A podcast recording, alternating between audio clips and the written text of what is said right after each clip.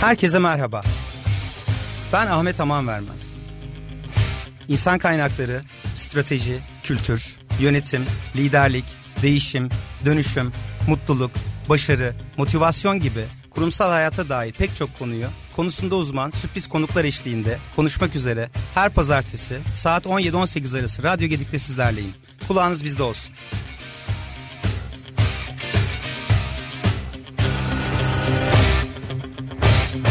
Kurumsal yönetim başlıyor.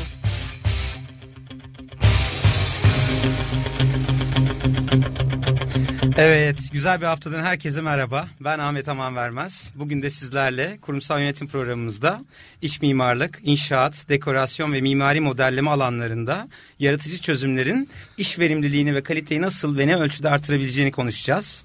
Ee, bu hafta da çok değerli bir konuğum var. Ee, bulunduğu sektörde liderliği oynayan ödüllü tasarımcı ve iç mimar ve aynı zamanda benim çok değerli arkadaşım sevgili Ahmet Güneş. Hoş geldin Ahmet. Hoş bulduk Ahmet. Bugün Ahmetler bir evet, arada. adaş olarak iki Ahmet bugün e, programda sizlerle birlikte olacağız. E, seni tanıyarak başlayalım. En azından dinleyicilerimiz e, seni tanımasında çok büyük fayda görüyorum. Ve sonrasında şirketin hakkında ve yine konumuz kurumsal yönetim e, konularımıza başlayacağız. Tamam. E, şimdi 2009 yılında ben İstanbul'a geldim. Daha önce yurt dışında aldığım eğitimlerden sonra İstanbul'da bir ofis açtım. Ne üzerine? İç eğitim? mimari. Ee, o eğitim aldıktan sonra dedim ki İzmir zaten aile şirketimiz halamlar benim Hı hı. iç mi- mimarlık şirketi vardı. Çok Dedim güzel. İstanbul'da bir şirket açayım ve iç mimari anlamda da güzel keyifli bir alan haline getireyim kendime dedim ve 2009'da e, yolculuğa başladım. Harika. Buna başlarken de üç kişiyle başladık baktığında. Ee, çok da keyifliydi o üç kişiyle başlamak. Çünkü küçük projelerle başlayarak yavaş yavaş büyüyerek gittik aslında. Bu da bizim e, büyüme politikamızı aslında birden büyümektense yavaş yavaş büyüyerek daha sağlam adımlar ve temellerle yola çıktık. E, sonra ödüller aldık. Zaten onları da ilerleyen dakikalarda Tabii. da konuşacağız.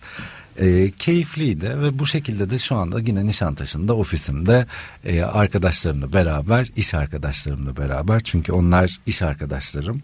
Onlar olmasa biz olmayız, biz olmazsak onlar olmaz mantığında ilerleyerek hareket ettiğimiz biz büyük bir aile mantığında ilerliyoruz. Çok güzel. Aslında kurumsallaşmayı başarmış aile şirketleri anlamında da biz e, sözler veriyoruz e, değerli konuklarımıza. Bu kapsamda da siz e, ilk başladığınızdan itibaren yine hani bir garaj olmasa da güzel bir ofiste e, ödüllerle de taşlandırarak e, projelerinize başladınız. Peki e, bu şirket neler yapar? İç mimar ne demek? E, biraz mimari yapının kurumsal boyuttaki tanımı ne demek? E, biraz bunlardan Tabii. bahsetmeni istiyorum. Şimdi iç mimar mekanları tasarlayan ve e, konseptleri oluşturan e, kişilere deniyor. Aslında Hı hı. biz sadece e, 3D Max'te işte modelleme yapmıyoruz. E, bir şeyi tasarlıyoruz. Bu da biraz daha endüstriyel tasarıma da giriyor. E, bir koltuğu hazırdan alıp yerine koyup e, sonra Aa, evet biz bunu tasarladıkla olmuyor. Evet. E, girip ilk başta oranın bir matematiğini ölçmek gerekiyor. Matematiği, e, matematiğiyle neleri oturtabileceğimizi, neleri tasarlayabileceğimizi görmek gerekiyor. Bu yüzden de zaten hani birçok mimar, iç mimar var ama bizi bu konuda biraz daha öne çıkartan, biz biraz daha analitik düşünerek e, yapmak istediğimiz projeleri de e, kendi tasarımlarımızla meçliyoruz. Harika. Tasarımı aslında e, sayısallarla da buluşturma Evet. konusunda da e, demek ki çok önemli bir etken. E tabi şimdi şöyle düşünün bir bina çiziyorsunuz binanın statiğini oturtmadan binayı çizerseniz o bina çöker. E, iç mimari de aynı mantıkta. Bir statiğini oturtmadan binanın statiğiyle kendi statiğinizi bir entegrasyonuna e, oturtmadan hiçbir şekilde yaptığınız proje ve konseptler oturmaz. Peki e, bu mekandan kastımız ne? Yani ne tür mekanlar oluyor? Projeleriniz ağırlıklı olarak neler oluyor? Hangi sektörlere hitap ediyor? Aslında e, biz çok şanslıyız o konuda. Neden? E, iç mimar olarak biz birçok proje yapıyoruz. E, yönetim ofisleri yapıldı, bina cephe tasarımları yapıyoruz. E, iç mimari anlamda ve cephe mimarisi anlamında. İç deyince sadece iç değil anladığım Evet. kadarıyla dış cephede Dış oluyor. cephede tasarlıyoruz. Tabii binayı çizemiyoruz çünkü Hı hı. onların da ayrı bir Ay, uzmanlık e, alanı uzmanlık var. alanı var. Peki. E, hastane projemiz var en son. Ondan önce bir e-ofis projesi yaptık. Yedi katlı. Çok keyifli bir proje oldu ve gerçekten çok iyi bir konsepte sahip oldu. E, ondan önce yine e, yüksek yapıla e, yüksek yapıda yaklaşık 212 bin metrekarelik büyük bir bina yaptık. iki kule şeklinde. E, dikey mimariden sonra yatay mimariye geçtik. Sekiz bloklu bir proje yaptık. E şimdi bir hastane, devlet hastanesinde e, komple bir bina yapıyoruz. Yani iç mimarisini yapıyoruz. Harika. Böyle cami yaptık. Çok güzel. Şey, biz biraz daha çeşitli e, projelerde yer almamız çok bizim açımızdan da çok iyi oluyor. Hani e, mesela aynı masada şu anda Sedef de var. Benim e, mimarinin genel koordinatörü. Buradan e, selam e, iletelim kendisine de. Bence de.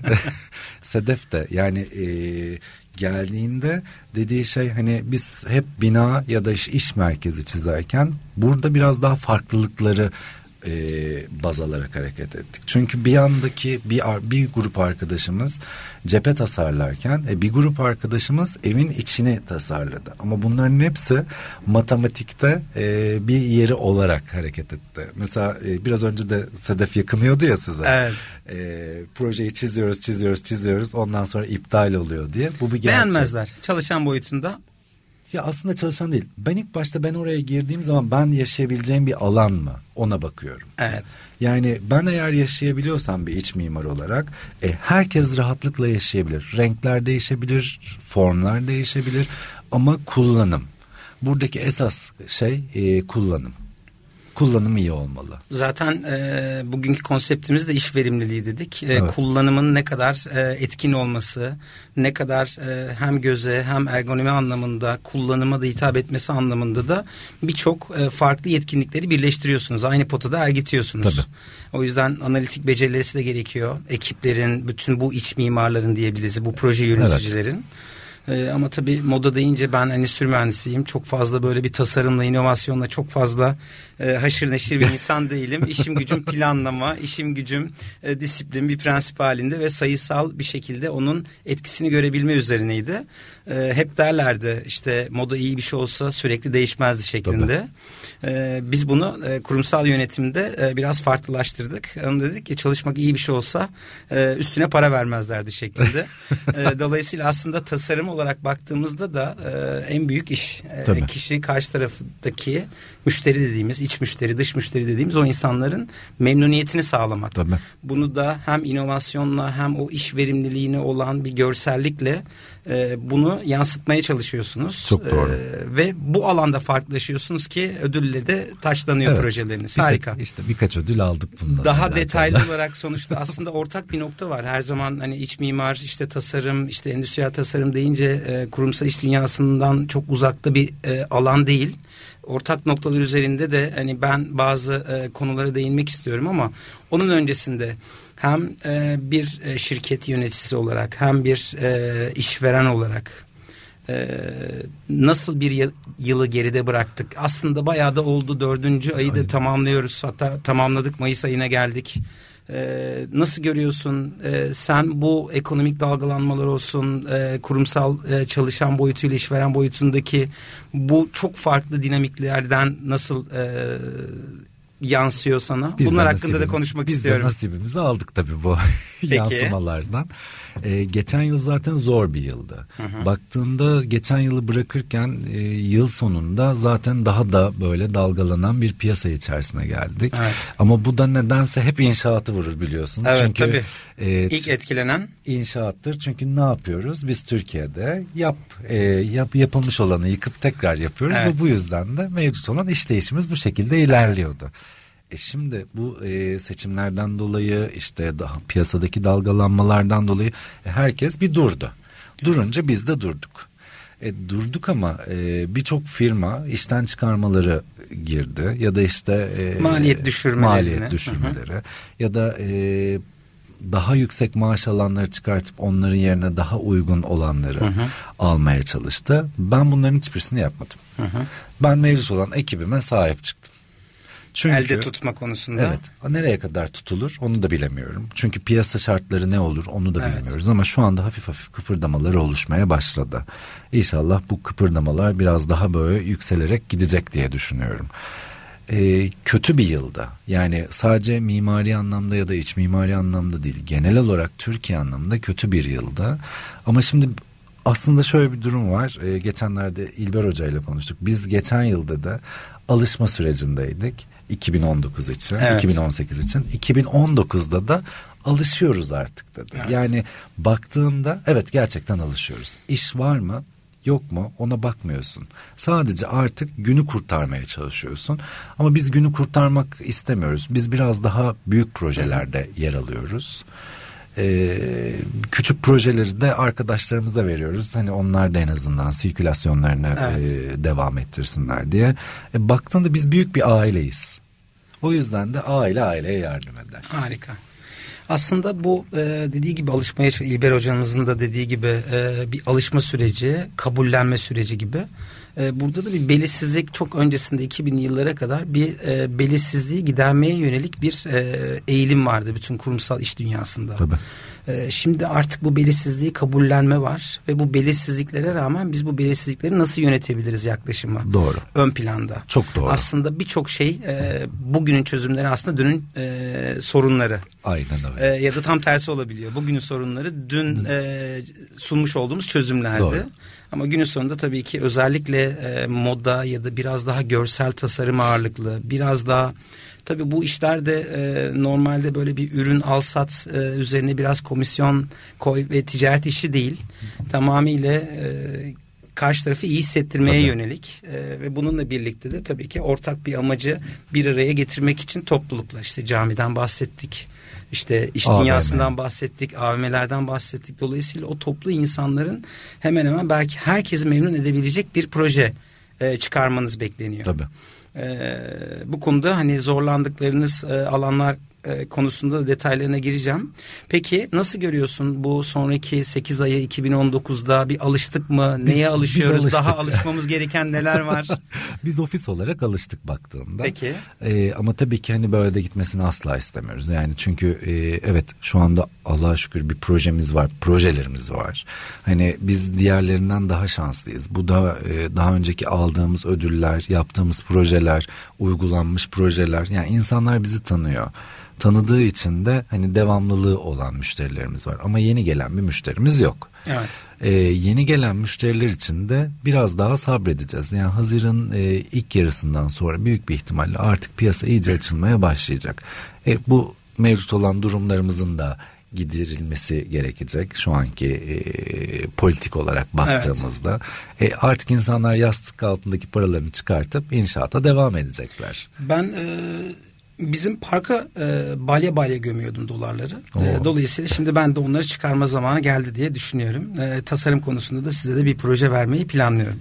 Seve seve. Peki aslında e, baktığımızda e, bir alışılagelmiş bir durumun dışında e, en önemli şey e, mevcut müşteri ne kadar önemli. Bunu aslında çok farklı bir sektör olmasına rağmen ortak bir konuya değiniyoruz. Tabii. Mevcut müşteriyi e, elde tutmak, yeni bir müşteriyi elde tutmaktan ya da yeni bir müşteriyi kazanmaktan e, çok daha fazla bir etkisi var. Doğru. Ee, o yüzden hani her alanda olduğu gibi biz de e, kurumsal iş dünyasında yönetim danışmanlığında e, bütün çok kalabalık popülasyonları yöneten e, şirket yöneticileriyle sürdürülebilir projeler sunma gayretindeyiz.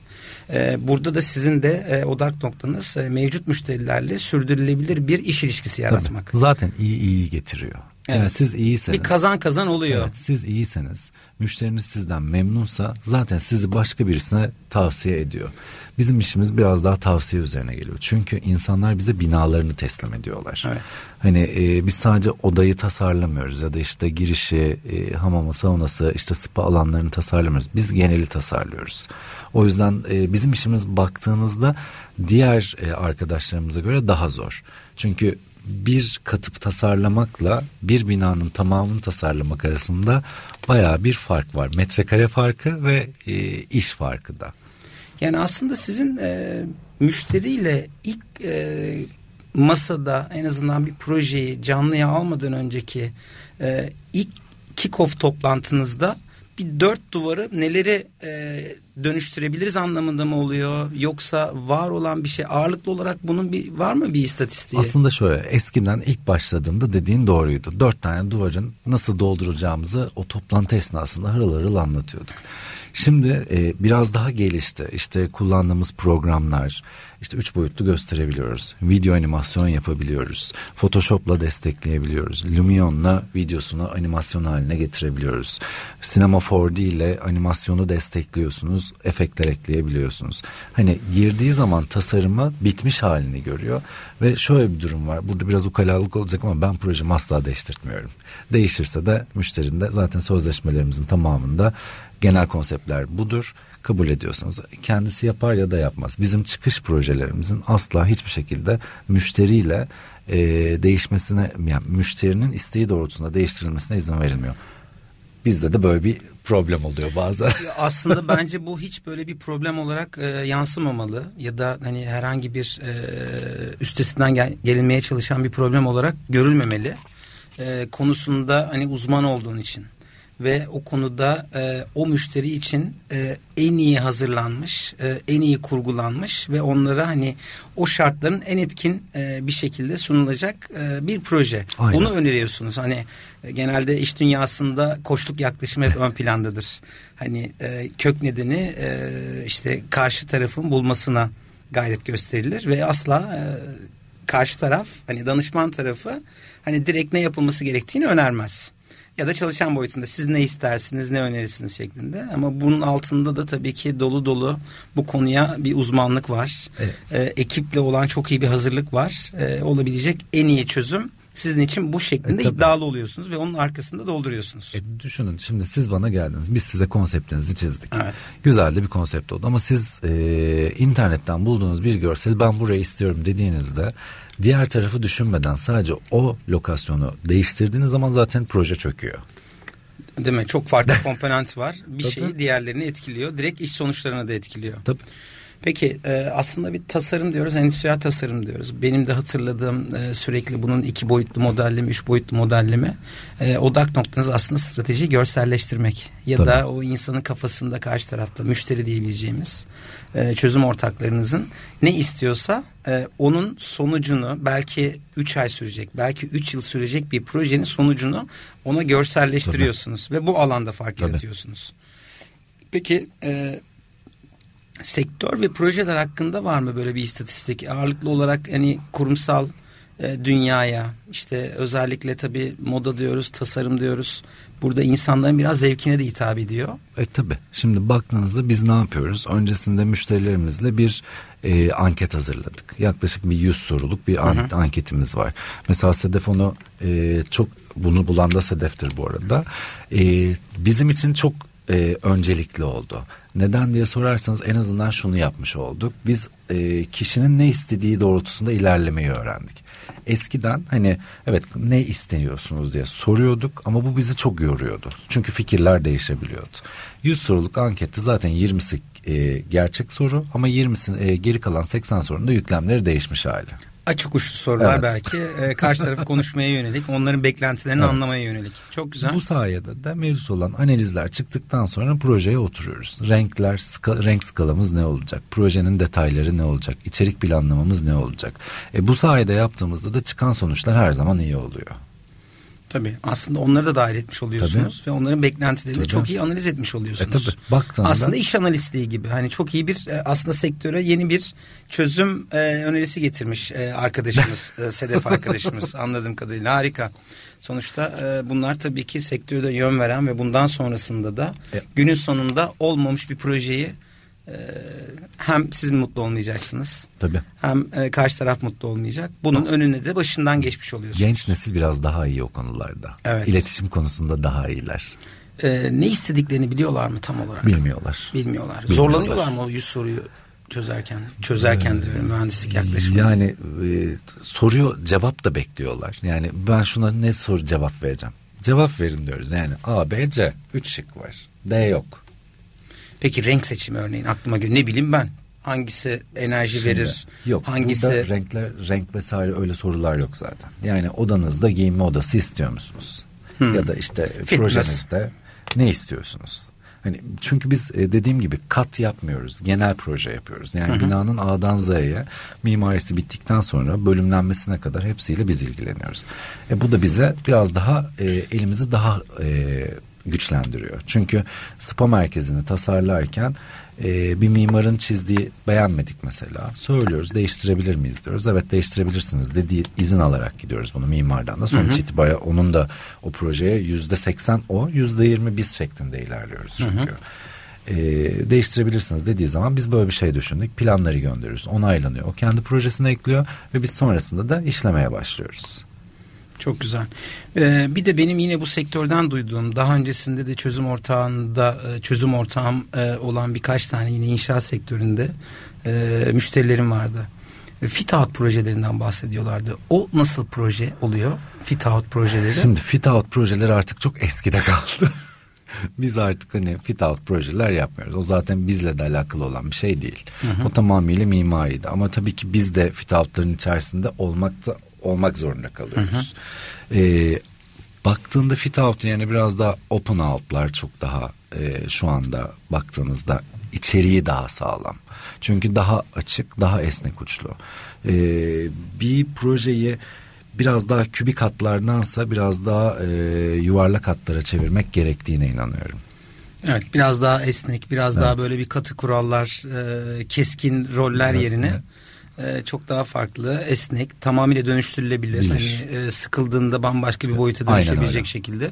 Harika aslında esnekliği karşı tarafa sunuyabiliyor olmak e, yeni beklentilerin yeni genç kuşakların da beklentilerini direkt hitap işte, ediyor ama şeklinde. genç kuşaklar biraz kendilerini bilinçlendirmesi gerekiyor Ahmet. Buradan yetkililere sesleniyoruz.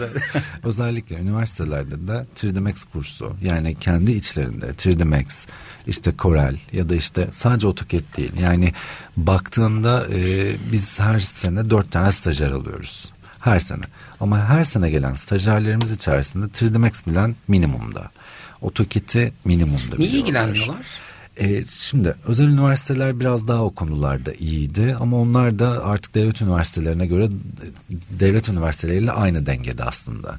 E, bir de çocuklarda öğrenmek değil sadece sınıfı geçmek var. Ne yazık ki evet. Biraz daha öğrenmeleri gerekiyor. Her alanda e, bu bizim üstesinden gelmeye çalıştığımız büyük bir problem olarak karşımıza çıkıyor. Peki bizim tabii ki e, bizim zamanımızda benim bildiğim işte AutoCAD vardı 3D, e, 3D ya da iki yeni. boyutlu, üç boyutlu yeni galiba evet. O zamanlar belki sadece düşünülüyordu. Bir de SolidWorks vardı. Katı cisimlerin böyle ha. bir hani modellemesidir, şudur budur, üç boyutlu halinde e, layoutların, makine Tabii. partların yapılması konusunda aldığımız e, derslerden hatırladığım.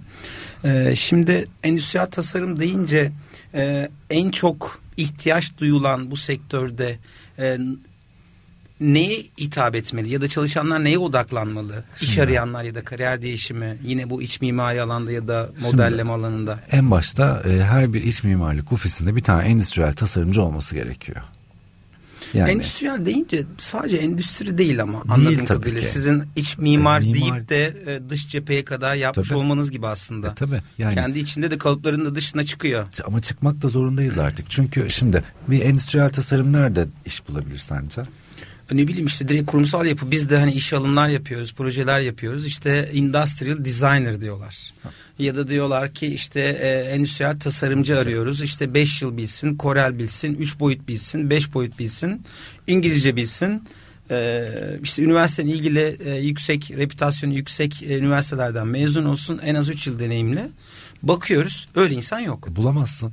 Çünkü yenilere iş e, hala istiyorlar ama öyle. Ama bak yenilere iş potansiyeli iş gücü vermedikten sonra o iş gücünü almadıktan sonra 3 yıl bu insanlar evde oturacaklar.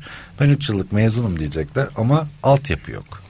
Ağırlıklı olarak da herkesin bir freelance bir e, tasarımcı olma eğilimi de var anladığım kadarıyla. Ama şimdi şöyle bir durum var. Artık Türkiye'de ne yazık ki maaşlar doğru orantılı yükselmiyor. Yani çalıştığın çalışıyorsunuz evet e, biz ben o yüzden diyorum biz aile gibiyiz diye. Yani evet. biz gerçekten bir aileyiz en başta. Büyük bir aileyiz ama güzel bir aileyiz. E şimdi ben oturup cebimi dolduracağım, dolduracağım, dolduracağım. Ondan sonrasında maaş olarak 2000 lira vereceğim. Sallıyorum rakamı. Hı hı. E yani hani doğru orantılı gittiği zaman e, e, çalışma arkadaşların da mutlu olacak. E bu sefer verimliliğin artacak. E verimliliğin arttığı zaman bu projeye yansıyacak. Evet. Ve daha iyi projeler alacaksın. Ya tabii aslında hani e, sizin sektör demek istiyorum. Sizin sektörde işler dediğiniz gibi bir aile gibi ya da bu her bir projeyi o projeyi e, A'dan Z'ye yürüten insanları da hani çaba miktarı kadar, çabanın özelliği kadar e, zorlanmaya kadar hani iş sonuçlarına etkisine kadar e, doğru orantıda bir e, gelir de getirmesini bekleniyor. Tabii. Ama şimdi tabii iş dünyasında 1955'ten bu yana sanayi devriminden bu yana hani bu iş e, böyle olmuyor. Çünkü kalabalık çok büyük bir istihdam zorunluluğu da var. Ama bir o kadar da işsizlik sorunu var. E, işsizlik işte burada aslında işsizlik sorununu e, işveren ya da kurumsal iş dünyası olarak görmüyorum ben. İş seçme var. E tabi. Hani o şimdi var. tabii ki bir endüstriyel tasarımcıya e, dediğiniz gibi çok minimum ya da o gerçekten iş sonuçlarına direkt etki edecek projelerde minimum ücretle yaparsanız bu adalet dengesi e, tabii. E, kırılır. Hani aldıkların ve verdiklerinle kıyaslıyor. İşte iş yerinde adalet dengesi dediğimiz o. Ama burada sizin biraz daha tasarım, biraz daha görselleştirme alanında çok büyük bir e, muhakeme gerekiyor. Çok büyük bir katkı gerekiyor. O yüzden hani bunun da karşılığını görmek istiyor çalışanlar e, siz de bu alanda e, fark yaratarak en azından e, elde tutmaya sürdürülebilir olarak ekibinizle birlikte aile şirketi olarak kocaman bir aile şirketi olmayı hedefliyorsunuz. Evet, çünkü şimdi çıktı çıkarttık işten bu e, piyasa şartlarında işten çıkardığımız insanlar yeni birisini aldık daha sonrasında yine işler açıldı. E, yeni kişi benim bana alışması için bir yıl. E, benim projelerimdeki e, ben daha farklı projeler çiziyorum. Yani daha standart değil, daha içeriği, yaşanılabilir projeler çiziyorum. E, onu anlaması bir yıl, e, iki yıl. E, iki yıl ona vereceğim parayla mevzuların elindekini tutmak daha evet. sağlıklı. Evet. Peki tabii e, çok farklı boyutlar var. E, dediğiniz gibi tasarım var. İçeride e, hani moda diyeceğim yine çok böyle klişe gelecek ama e, burada bu işinde e, çok böyle hani ham madde proses çıktı gibi çok basit süreçler olmadığı tabii, için değil. E, bunun çok farklı dinamikleri var.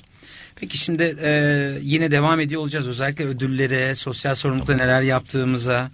Ee, bununla birlikte şimdi aile şirketi olduğundan bahsettin. Ekiple birlikte hani evet. hani bir aile şirketi olarak görüyorsun. Zaten bizim de hedefimiz böyle kurumsal kültür dediğimiz yapı da o. Hani o şirkette e, iş tarzı, iş yapış tarzı o şirketin kültürünü oluşturuyor. Sizde de hani bir aile şirketi evet.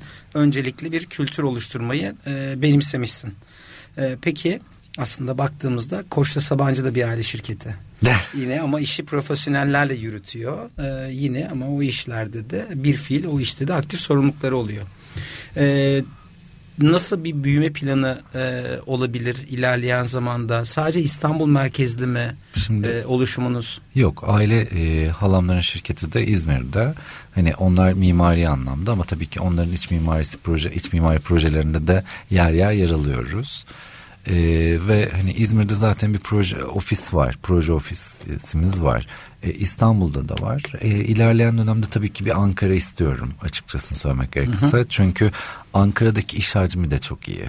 Bir dönem e, Ankara'da birkaç proje yapıldı, yaptık da çok da keyif aldık ve e, sürdürülebilir e, müşteri e, portföyü mevcut. Antalya'yı hiç düşünmedim açıkçası. Birçok arkadaşımız Antalya'da proje aldılar ama e, ofisini açtılar sonra o projeyle kaldılar. Ben biraz daha dediğim gibi sağlam adımlarla gitmek istiyorum.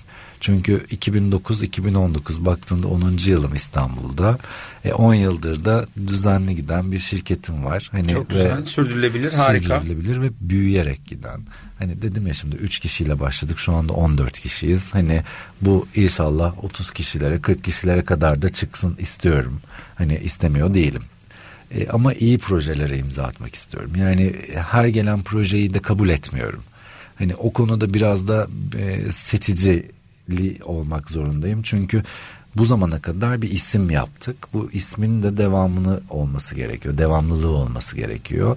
O yüzden sadece iyi projelerde yer alıyorum. Aslında strateji bir şekilde belli etmişsiniz. Evet. e, bundan sonrası için. Peki e, bir genel müdür aynı zamanda şirketin sahibi, genel müdürü bütün organizasyondan da sorumlu olarak e, bir yönetici olarak ajandayı nasıl planlıyorsun? Neler yapıyorsun? Sabah bir kahveyle başlıyorsun güne. Bitiyor mu gün? Hani Yok. başlama saati var, bitiş saati Şimdi var mı? Şöyle bir durum var. Bizde ekip olarak da bir zaman kavramı yok en başta. Ekibin yani, hiçbir üyesinde yok. 11'de gelip öğleden sonra 3'te de çıkabilir. Yani proje şimdi önümüzde eğer bir proje varsa Zaten hepimiz o proje içerisinde. Yani bir masa, koca bir masamız var bizim. Ofise de gelince göreceksin. Masanın çevresinde otururuz. Bunu ne yapalım?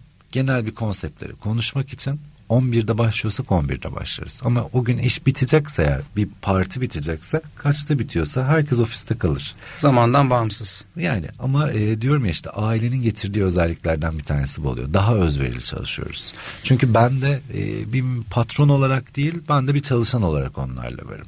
Çünkü ben de çalışıyorum. Önemli Tabii. olan o. E, programında geldiğinde de evet bir yönetici asistanım var. O programımı tutuyor. Ben tutamıyorum çünkü. Ben biraz ajandayı kullan, kullanmıyorum. Yani benim her şey ajanda beynim aslında. E, atlamıyorum da unutmuyorum ama hatırlatması için de e, mevcut olan ajandamı tutan birisi var. E, sabah kalktığımda da biraz geç gidiyorum ofise. İşte evde biraz daha e, zaman geçirmeyi seviyorum. Çünkü çok zaman geçiremiyorum evde. E, 11'de ben ofise geldiğimde oturuyoruz. Bir kahve içiyoruz. Genel ekiple bir kahve içiyoruz. Ne yapıyoruz? Nedir? Ne değildir? Ne yaptık? Plan. Günümüzde ne var? Planımız evet. ne? Philip Çark asla kullanmıyorum. O bana çok itici geliyor. İnsanların da motivasyonu çok düşürüyor. Çünkü orada bir hedeflenen bir e, nokta olduğu için bu sefer projeler bizde kötü çıkıyor. Philip Çark'ları o yüzden kaldırdık. Peki yazma çizme olayı yok mu? Yok. Çok güzel. Bütün ekip de mi? Her, herkes Kimse kafada mı tutuyor herkes, her şeyi? Herkes kafada. Sedef notları alır. O da e, neden herkese bir e, böyle dürtecek ya. o evet. yüzden. Onun belki destekleyici yardım aldığı yine tool'lar vardır belki. Hani kesin, hani kullandığı, kesin. E, seninle paylaşmadığı belki. Kesin vardır. Yani ama hani baktığımda 14 kişiden sorumlu o. Evet. Yani ben Genel sadece, koordinatör olmak kolay tabii, değil tabii. Ben sadece Sedef'le irtibat halindeyim Hı-hı. ve yine ekiple konuşuyoruz. Bir hiyerarşi aslında yok ama var. Evet. Ama o hiyerarşide mesela Sedef'in istediği projelerde ben çok karışmıyorum. Sadece olmuş olmamış bunu böyle değiştirelim bu böyle olmalı iyi konuşuyorum. Kontrol noktaları var tabii ki. Var, yani o konuyla ilgili tabii ki. Aslında buna da biz norm diyoruz. İşte yazılı olmayan kurallar bir şekilde oluşmuş. Aslında o şirket kültürü dediğimizde o. ee, burada işler nasıl yürür dediğimiz işte sizin işleriniz yürüdü. O şirketin kültürü. İşte Ahmet Güneş firmasının e, Çok güzel.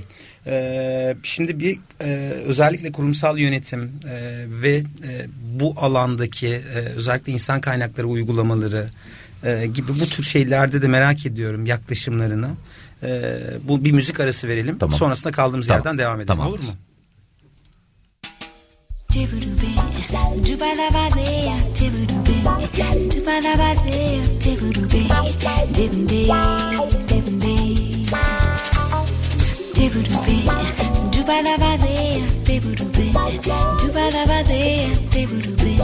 Eu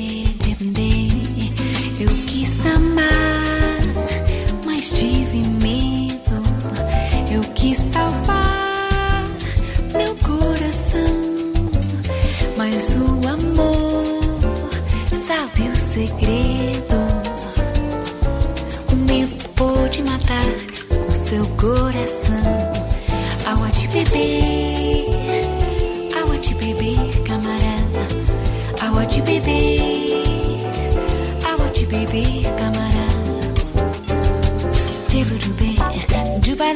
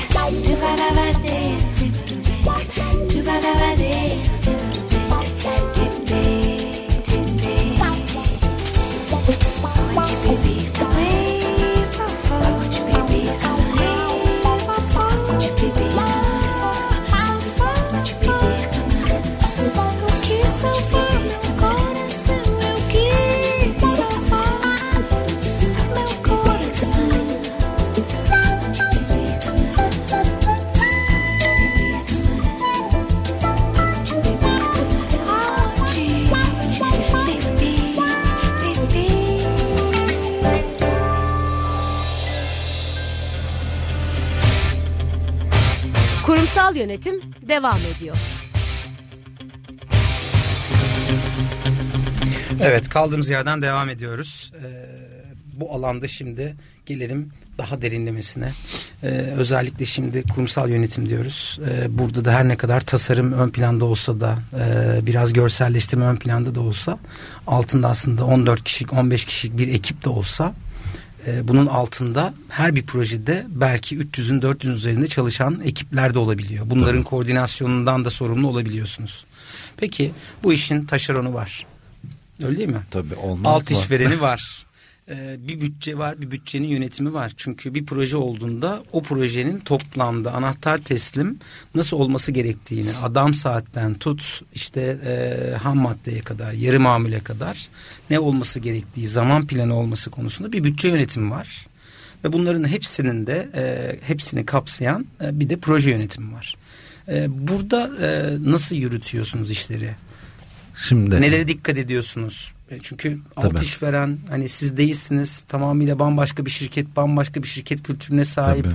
Bir de biraz inşaat sektörü gibi e, kalıpların dışına çıkma konusunda çok e, yeniliklere açık olmayan e, kişilerle çalışmak zorunda kalabiliyorsunuz. Öyle hani koreldir, e, üç boyutlu, dört boyutlu görselleştirme bilmeyen hani e, bedensel ağırlıklı hizmet veren çok değerli zanaatkar diyebileceğimiz arkadaşlar da var. Bu koordinasyonu, senkronizasyonu nasıl yapıyorsunuz? İlk başta ne yapıyoruz aslında? Biz projeyi teslim e, çizerken malzemeleri seçiyoruz. Metrekarelerini çıkartıyoruz. E, mevcut olan malzeme seçicilerimiz malzemeleri seçtikten sonra karşılıklarını yazıyor. Uygulama fiyatlarını alıyoruz. Baktığında biz projeyi çizerken zaten bunların en başta hepsini yapıyoruz. Sonrasında da alt taşeronlarla anlaşmaya başlıyoruz. Fiyatlar alınıyor, teklifler isteniyor. Teklifler istenen en uygun teklif ya da işine güvendiğimiz en iyi teklifi kabul ediyoruz ve sonra hukuk hukuk departmanımız devreye giriyor. Sözleşme boyutunu hazırlamak için. Sız- e, çünkü ne yazık ki hani bazı konularda anlaşamadığımız zamanlar oluyor ki birçok projede de yaşıyoruz bunları uygulamasını yaptığımız projelerde. E, bu bizi biraz daha e, avukat hukuksal olarak daha koruyucu etkiliyor.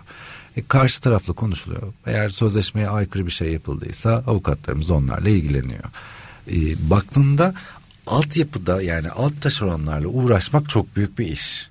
Onun için de formenlerimiz oluyor. Yani o formenler aslında onlarla uğraşıyor. Biz yine en başta durup ne yapıldığını, ne edildiğini günlük olarak raporlamalarla alıyoruz. E, raporlamaları alıyoruz ama ne kadarı doğru?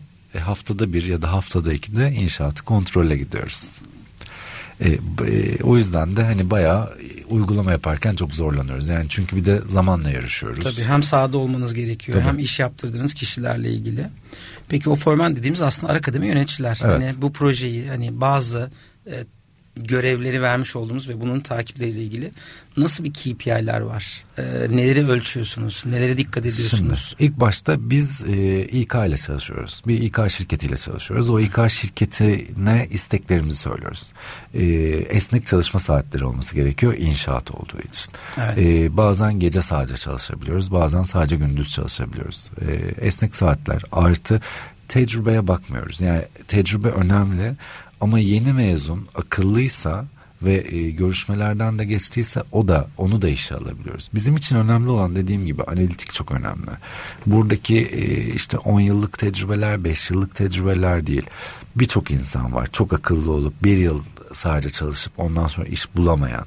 E, onları da alabiliyoruz. Ama önemli olan dediğim gibi analitik düşünmesi, hızlı cevap vermesi, e, mevcut olan proje esnasında bir problem varsa da hızlı bir şekilde çözümlemesi.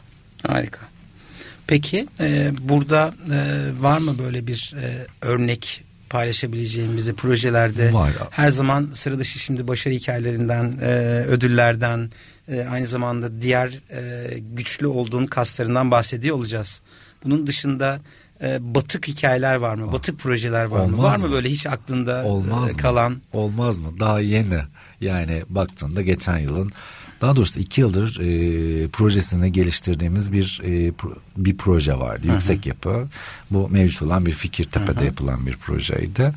E, onlarla yaklaşık bir iki buçuk yıla yakın, iki yılda değil çok özür dilerim, iki buçuk yıla yakın bir geliştirme projesi aldık. Biz bu projeyi aldığımızda mimarı, mimar değil, e, iç mimari görselleri görsel değildi ve biz bunu biraz daha satılabilir, e, uygulanabilir e, ve e, rahatlıkla kullanılabilir bir moda geçirdik. Fakat e, ne yazık ki bu proje olmadı. Hatta orada böyle bir sürü de problemler yaşandı. Bu mesela 2018, 2017, 2018 yılının en kötü proje, en kötü günüydü benim için. Çünkü iki yıl boyunca emek harcadığım bir proje e, ve karşılığını alamamak.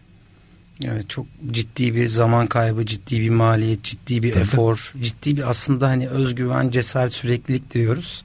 Tabii. Bu alanda da ister istemez insanı e, iş dışında da ciddi alanda etkiliyor. Tabii, tabii. E, peki- Sıkıntılı bir durumdu yani. Aslında peki bu e, iş akışı olarak baktığımızda da iş dünyasında şimdi bir proje, e, bir müşteri, çözüm ortağını sizden bir proje bekliyor. Bu projeye geldiğinizde sizin ilk baktığınız nokta mimari e, çizimler mi? tabii. o noktaya bakıyoruz. bakıyorsunuz. Çünkü E, kullanılabilir alan önemli. Neyi ne yapacağız? Yani şimdi üçgen gelen bir salonda ya da e, yarım daire gelen bir salonda uygulamasını yaparken ortada bir kolon geçiyorsa çok büyük bir problem bizim için. Hani bir de e, eğer projeyi beğenmediysek uygulamasında yani iç mimarisinde yapmıyoruz. Aslında o, o da e, böyle e, sizin alandaki en büyük lüksünüz. Evet. Hayır diyebilmek. Evet. Yeri geldiğinde her şeyi hani yapan Hilal Ahmer gibi her işi yapabilen evet illaki tabii ki bir proje çizebiliyorsunuz, sonuçlandırabiliyorsunuz fakat e, bunun sonrasında belki en iyi olduğunuz alana odaklanmak gerekiyor. Az Evet. önce de söyledim strateji de o alanda zaten. Tabii yapmak zorundayız. Yapmak zorundayız. Peki gelelim bu ödüller, e, bu güzel projeler, en iyi yapmış olduğun projelerle ilgili e, birçok ödülün olduğunu da biliyorum. Aynı zamanda koleksiyon ağırlıklı e, bir takım e, çalışmaların olduğunu da biliyorum. Biraz bunlardan da bahsetmek isterim ve bunu e, kurumsal iş dünyasından e, biraz çalışan boyutuna da yansıtmak istiyorum. Tabii. İleriki sorularım için de bir köprü olsun. Şimdi 2010, 2009 2010 yılında 40 Under 40 diye bir ödül aldık. Avrupa'da ve e, Avrupa'da e, 40 yaş üstü ve 40 yaş altındaki mimarların yaklaşık e, 600 bin mimar katılımcısı. 600 bin. Dünya genelinde.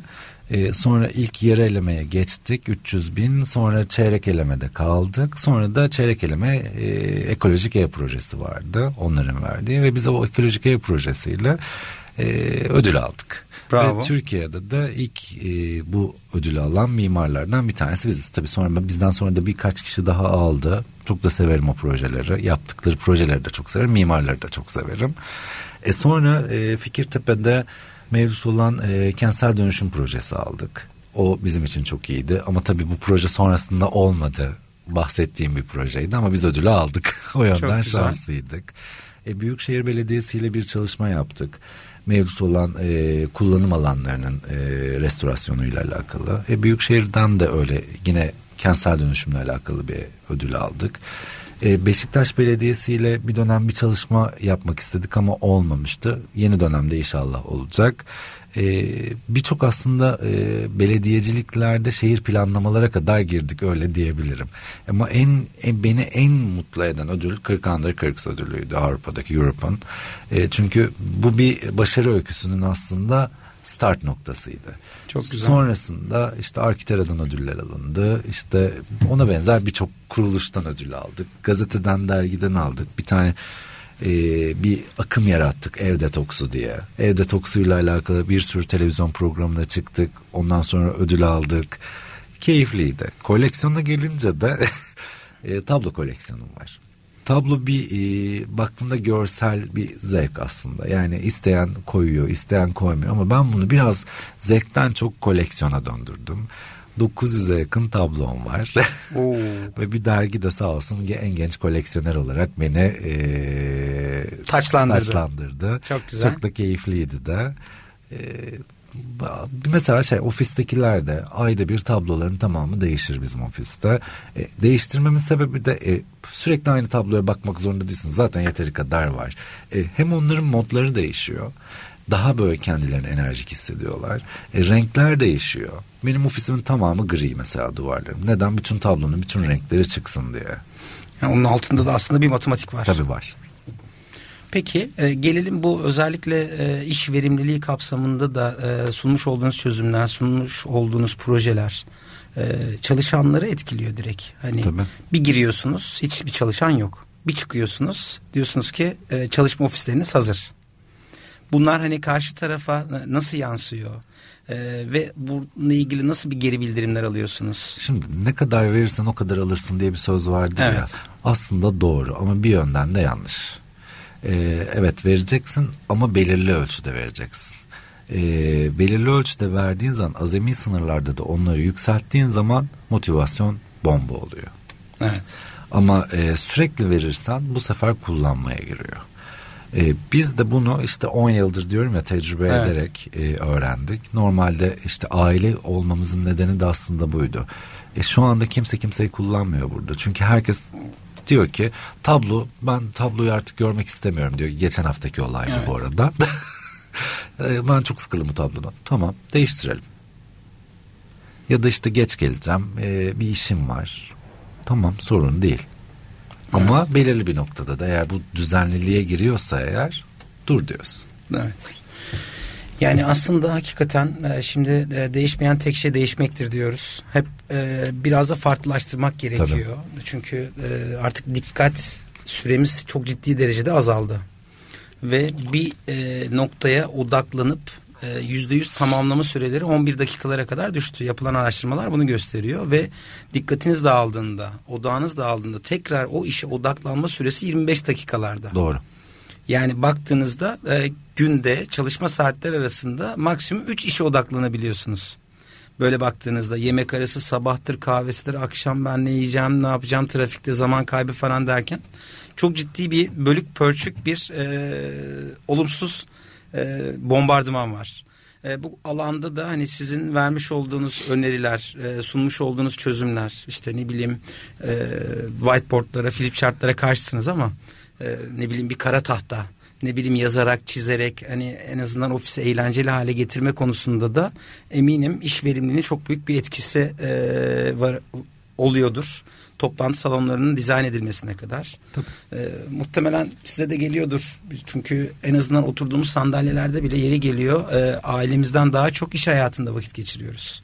Ve insanlar oradan da maliyeti düşürme alanında bir çözüm istemiyor. Tam aksine e, bununla ilgili çok güzel birkaç e, örnek biliyorum.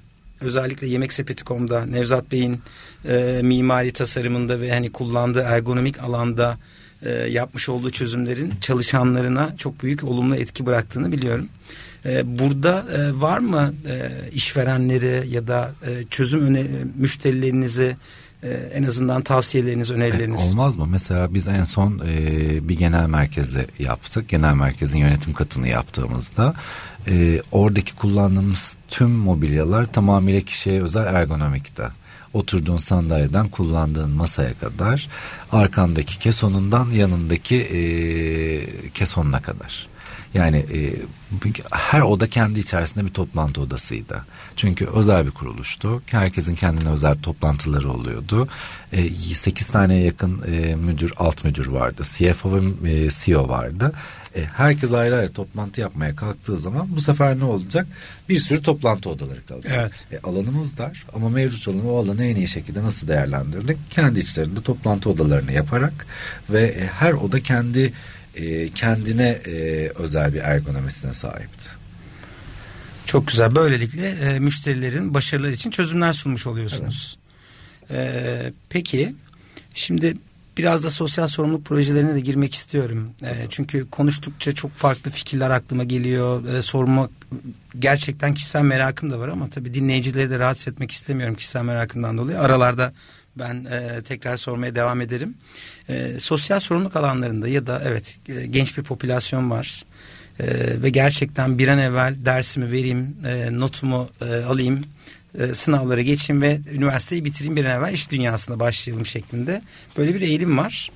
Yani içeriye çok fazla önemsenilmiyor. Hani bunu artırmaya yönelik ya da doğru bilinen yanlışlar diyebileceğimiz alanda bu genç arkadaşlara e, bir faydanız ya da bir çözüm öneriniz nasıl oluyor? Önce Nelere dikkat ediyorsunuz? Önce malzemeleri tanıması gerekiyor. Yani e, programları zaten bilmeleri gerekiyor. Çünkü bu eğitimi alıyorlar. E, okulda alamıyorlarsa dışarıdan mutlaka eğitim almaları gerekiyor. Bir işe başlamadan önce. Eğitim alırken de malzemeyi tanıması gerekiyor. Mesela yeni bir arkadaşımız bizle başladı. İlk geldiğinde daha çok heykel yapıyordu. E, ama iç mimar. E, çünkü neden? İş e, bulamam, bulamamış değil aslında. Bir heykel atölyesindeydi. İç mimari olarak girip heykel atölyesinde heykelleri yerleştiriyordu. Ama malzemeyi tam anlamıyla bilmiyordu. Bizle yaklaşık 8. ayı şu anda. Şu anda çok iyi bir malzeme biliyor. AutoCAD'i çok iyi kullanıyor. 3D Max'i çok iyi kullanıyor. Ama neden? Kendini geliştiriyor. E bu da ne oluyor? İnovasyonla alakalı. E şimdi malzemeyi, e, mevcut olan projeyi e, 3D Max'i iyi kullandınız. AutoCAD'i iyi kullandınız. Archicad'i iyi kullandınız. Malzemeyi bilmiyorsunuz. E yine bir şey yok. Yine sonuçlandırılamıyor. Bu yüzden hep sonuç sonuç odaklı gitmeleri gerekiyor yeni arkadaşların. E, işleri de bu iş bulmak için de iyi stajyer, iyi e, ofislerde staj yapmaları gerekiyor. Ama staj yaparken de fotokopi çekmemeleri gerekiyor ki ne yazık ki birçok ofis bunu yapıyor. İşte sen fotokopi çekersin, sen işte şunu al, şunu yap. Ya iç mimar olarak alınan birisi stajyer de olsa fotokopi çekmemesi gerekiyor. Ona bir proje verip yapılmamış bir projeyi Dahil etmek gerekiyor. Evet, dahil etmek gerekiyor. Fikrini sormak gerekiyor. E çünkü onlar daha yeni, daha görsel zekaları daha yüksek. E, bizim göremediklerimizi bazen onlar da görüyor. Görmeli de belki. Çünkü hani e, siz hiçbir projenizi tekrarlamıyorsunuz anladığım kadarıyla. Yok. Dolayısıyla tabii ki hani aslında belki e, ofisinizin girişine benim de öyle bir projem vardı. Fikri olmayan giremez şeklinde bir ibare e, yazmak istedim. Güzelmiş. Sonra dediler ki hani sen yönetim danışmanısın hani e, kreatif bir ajans değilsin ya da hani bu, bu konu e, belki senin skobundan farklı bir noktalara gidebilir. Hiç girme şeklinde bir tane örnek aldığım değerli bir üstadım onu söylemişti ama hala içimde bir uhdedir. O güzelmiş. E, onu diğer odaya koydum örneğin.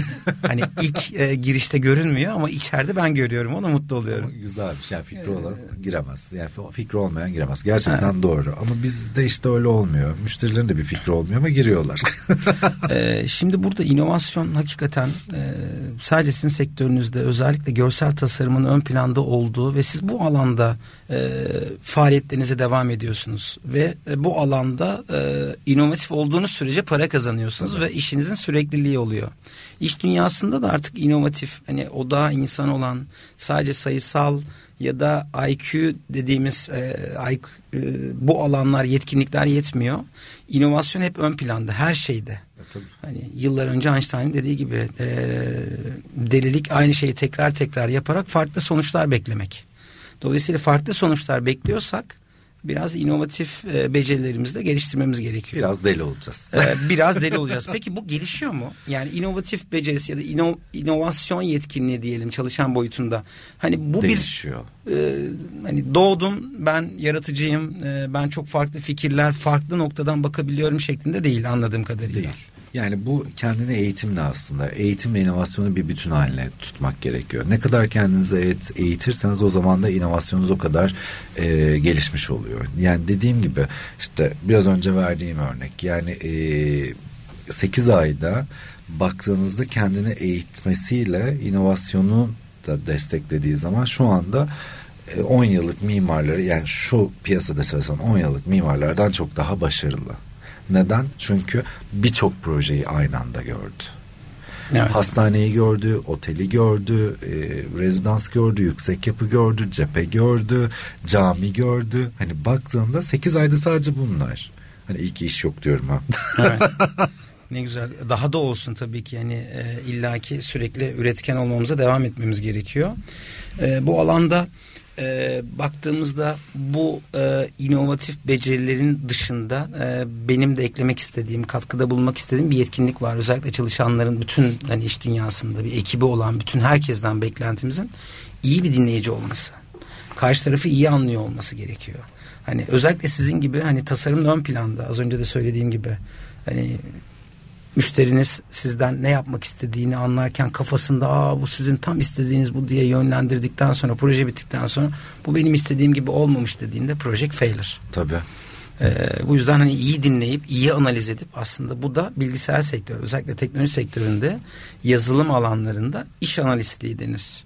Hani önce e, müşterinin ne istediğini çok iyi bir analiz edip karşı tarafa yani size uygulayıcılara onu çok iyi tarif etmesi gerekiyor. Yazılımcıya da, işi geliştirene de ve hani bu proje ekibinde kimler varsa o projenin ekibinin ne yapması gerektiğini tarif eden bir görev tanımı. Tabii. Ee, Sizde de muhtemelen bu işi genel koordinatörünüz yapıyor. Evet. Ee, Kendisini de yakından tanıdığımız için buradan da Sedef arkadaşımıza da selamlar olsun. Sorumluluğu da yüksek. Feci, feci. Bu alanda her şeyi düşünüp Bir de birbirimize küsüyoruz ofiste. küsmek güzel bir şey ya. Ya Duygusallıktan kaynaklanıyor. Yok, Evet. küsüyoruz. O ya ofis çek birbirimize Evet. küstüğümüz zamanlar oluyor. Yani konuşmuyoruz, bozuluyoruz falan. Ondan sonra yarım saat sonra bir kahve içiyor musun falan diyoruz. hani dediğim gibi işte bizi e, baktığında tasarımlarımızın da birbirini ard arda gelmesi yani aynı tasarımları tekrar yapmamamızın nedeni de aslında bu. Yani ben her zaman şunu söylerim. Sedef de bunu her zaman onaylar. O şimdi bir şey söyler ben tam tersini söylerim ama çıkan sonuç muhteşem olur. Diyor ki yani bir insan diyor bu kadar mı negatif başlayıp bu kadar mı pozitif biter diyor. Aslında sizin o bir ortak noktanız yok anladığım kadarıyla. Yani e, ya siyah var ya beyaz var. Evet. Gri'nin 50 tonu yok. Yok. Ama günün sonunda siyah da olsa beyaz da olsa muazzam bir iş çıkıyor. Evet, benim için Burada da aslında olan işte e, farklılıkların bir araya gelip o bütünleştirici bir e, sinerjinin çıkması. E, tabii. E, hem e, sen de e, hem çalışma arkadaşın hem aileden biri olarak görüyorsun. Aynı zamanda da hesap verme sorumluluğu da e, üstlendiği için bu konuda belki e, sorgulayıcı bir yaklaşımın var. Bu genelde genel müdürler ve hani böyle bir işverenler tarafında hani e, sorgulamayan ben üst düzey bir yönetici görmedim daha tanımadım. Sorgulamak zorundayız çünkü Evet. projenin altına imza atıyorum. Yani e, şimdi sadece ben imza atmıyorum aslında. Projede emeği geçen herkes imza atıyor. E, ileride şimdi yaklaşık biz Fikirtepe'de 17 tane proje çizdik. Ve Fikirtepe'de o projeler çıkmaya başladığında önünden geçtiğimizde aa bak bu projeleri biz çizmiştik. Ne kadar güzel demek. ya. Belki Yani- 100 sene kalacak o E, tabii. e, yapmış olduğunuz ürünler. Çok güzel. Yani 100 sene o kadar zamanım yok da. Biyolojik olarak bilmiyorum teknoloji e, gelişen hani dünya nereye doğru gidiyor endüstri 8'leri ne zaman konuşacağız 9'ları ne zaman konuşacağız 8 yakında ama ya. 5 geldi o daha insan olan 5 geldi hatta bir senedir e, bir tane de, değerli bir konuğum Yaprak Hanım bu konularla ilgili bütün üniversitelerde endüstri 5.0 anlatmaya başladı. O. Bir senedir bunları anlatıyor. Çok iyi. Bambaşka bir dünyadayız ki biz daha 4.0'ı e, çok sindiremedik. Adapte olamadık. Hala otomasyon, teknoloji bu konularda daha gidecek çok noktamız var. E, ama e, dediğim gibi yaklaşımlar olsun, beklenti olsun ve amaç sürdürülebilirse bütün alanda işte ben bu noktayı e, işte o daha insan olan her şey çok güzel bir noktalara gelecek. Öyle. Çünkü ne olursa olsun e, asla e, insandan bağımsız bir iş olmayacak. Uzun vadede hani belki popülasyon olarak azalırız sayı olarak. Hani otomasyonla işte yapay zekalar İşte birçok ben şeyler. onu istemiyorum ya. Eğer yapay zekalar geldiği zaman e, duygusu olmayan şeyleri ben çok duygusu olmayan şeyleri sevmiyorum en başta. O duygu da olmalı, tutku da Evet. olmalı. Ee, tabii sadece onlar da yetmiyor. Organizasyon ihtiyaçlarını karşılamalı. Aynen öyle. Ve o kişinin de yetkin olması gerekiyor. Yani ability dediğimiz o kabiliyetlerinin yüksek olması gerekiyor. Bilinçli. Bu üçü olduğunda müthiş bir başarı devreye giriyor. Ee, daha çok e, nasıl geçti bilmiyorum ama e, bir saati dolu dolu Bu tamamladık. evet, e, yavaş yavaş e, toparlayacak olursak e, bundan sonrası için özellikle çalışan boyutunda e, bir projem var mı? E, bir önerim var mı? Özellikle e, endüstriyel tasarım departmanı olan firmalara e, ve o firmalarda çalışan e, değerli e, yaratıcı arkadaşlarımıza e, bir önerim, bir tavsiyen var mı? Son olarak bu e, konuşmayı yapalım. Kendilerini geliştirsinler. Sadece bunu söylüyorum. Sürekli geliştirmeleri Sürekli gerekiyor. geliştirme. Çünkü zaman geçtikçe bizim bilgilerimiz de eskiyor. Eskimiş bilgiyle şu anki durum ilerlemiyor. Harika. Yani ben bile 40 yaşında hala program öğrenmek için derse gidiyorum. Düşün. Kesinlikle. Hani lifetime student diyorlar. Evet. Hayat boyu, hayat boyu bir öğrenci olmam e, olmamız gerekiyor. Evet. E, ben çok teşekkür ederim. E, çok kısa bir sürede de olsa e, benim bu e, davetimi kabul ettiğin için ve bundan sonrasında da belki birkaç ödülün olduğunda da tekrar konuk olarak ağırlamayı seve. gönülden isterim. O yüzden e, çok teşekkür ediyorum e, bugün e, benimle olduğun için. E, bütün projelerinde e, Allah sana ödül üzerine ödül versin İnşallah. diyelim. Sağ ol Ahmetciğim. Ee, umarım her şey gönlünce Bir olur. Bütün arkadaşlarımıza da öyle. Ee, güzel bir ambiyans olur. Bundan sonrasında da güzel e, insanlara da ilham vermiş oluruz. İnşallah bakalım. Hayırlısı. Evet, e, bu haftanın da sonuna geldik. E, beni dinlediğiniz için çok teşekkür ederim. Herkese e, iyi haftalar olsun.